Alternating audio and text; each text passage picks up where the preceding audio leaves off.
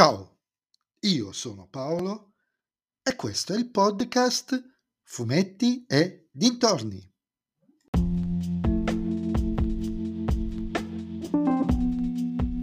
In questo nuovo episodio del podcast vi parlerò del film Every Time, Everything, All at Once con la regia di Daniel Kwan e di Daniel Scheinert con Michelle Yeoh, Jamie Lee Curtis e Ki Ui Kwan prodotto da I24 distribuito da I Wonder Pictures.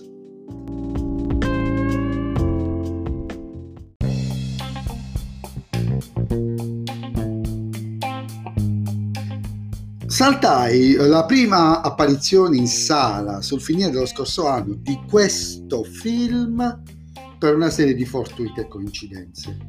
Non ultima nessuno che voleva venire perché mi sembrava un film assurdo. Però oggettivamente il trailer mi incuriosiva e alla riproposizione in sala a seguito della strepitosa vittoria agli Oscar sono andato a recuperarlo e devo dire che in ossequio proprio credo al titolo del film ho trovato tutto ciò che mi aspettavo e anche tutto ciò che non mi aspettavo. Il film parte da un contesto molto classico nella narrazione dei film d'azione e di riflesso uh, di quelli supereroistici, ovvero della persona normale, normalissima, che diventa incredibilmente focale e importante per l'intero universo. Il cosiddetto cammino dell'eroe, va.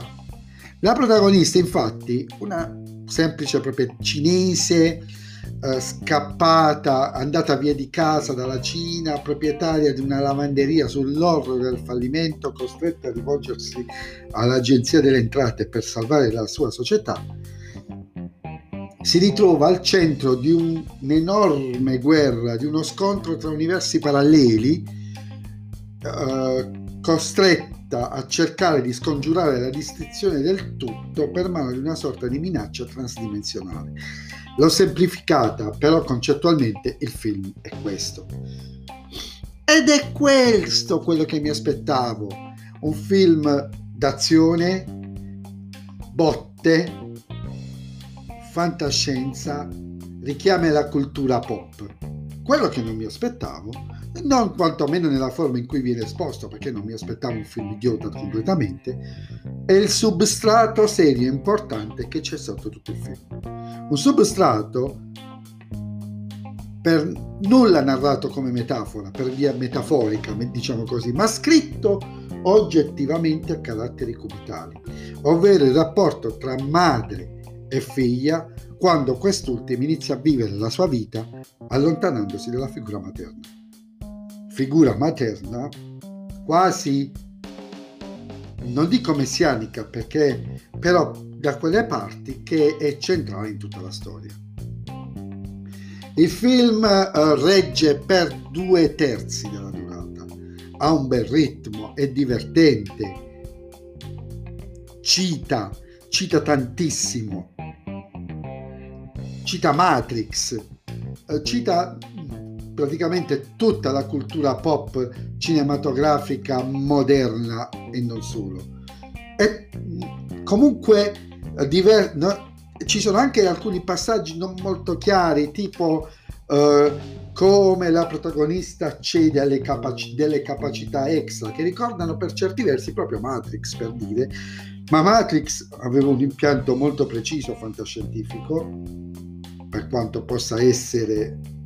Qua invece è un po' più fumosa, la cosa non è chiarissima. Però nell'ultimo terzo il film si perde un po', il ritmo comincia a singhiozzare, si accelera e si frena quasi a fermarsi, rendendo gli ultimi minuti letteralmente interminabili. E questo perché, secondo me, il registro serio ha preso il sopravvento sul lato comedy action senza e qui non sono stati capaci, secondo me, gli autori a dare il giusto equilibrio. E questa mancanza di equilibrio si è riversata completamente sul ritmo del film alla fine. Ed è un peccato, perché è un signor film, adatto davvero a tutti e capace di dire tante cose diverse. però quella mancanza di ritmo alla fine lo frenano. Rimane comunque un film da vedere e da godere in assoluto. Meritatissimi i sette Oscar.